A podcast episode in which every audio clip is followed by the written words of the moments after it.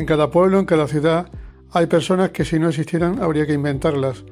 Es el caso de José Ruiz Mata, escritor e investigador jerezano, entusiasta de ciudad y un amante de Jerez de la Frontera que es noticia por dos cuestiones.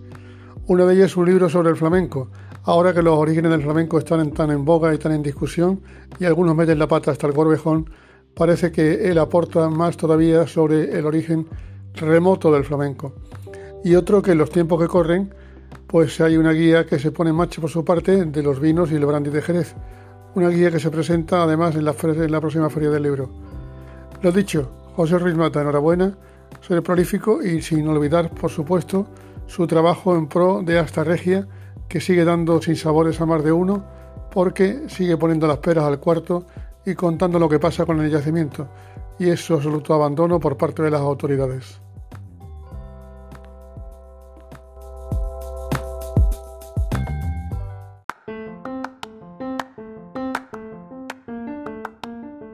El flamenco no es un folclore al uso y es algo más que música.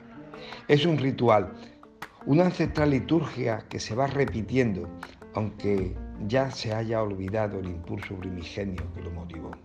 En sus estrechos cánones, en su oposición a mínimos cambios, en la soledad de los ejecutantes, en su seriedad, se pone manifiesto ese ceremonial el flamenco, no como lo conocemos actualmente, sino como concepto, no viene desde muy antiguo en esta tierra.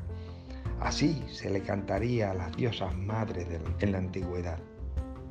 El flamenco actual, en sus cantes primitivos y básicos, se desarrolló en el eje Sevilla, Utrera, Lebrija, Jerez, Cádiz, o sea, en la orilla oriental del antiguo lago Ligustino, lago donde se, desarrolló la cultura tartésica a la que tanto le debemos los andaluces. De esta unión entre nuestro pasado y el presente, representado por los moriscos, es de donde se da este sincretismo de lo que hoy llamamos flamenco.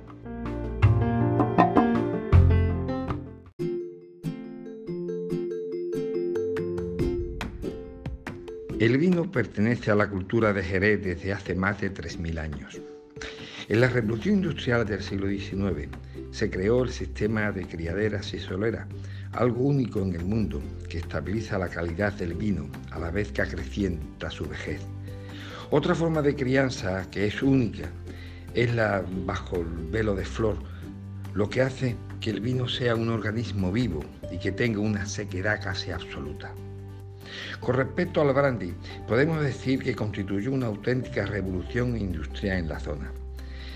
En Jerez se creó eh, la de aguardiente en botas de roble que había contenido anteriormente vino de Jerez y eso hizo un producto de extremada calidad.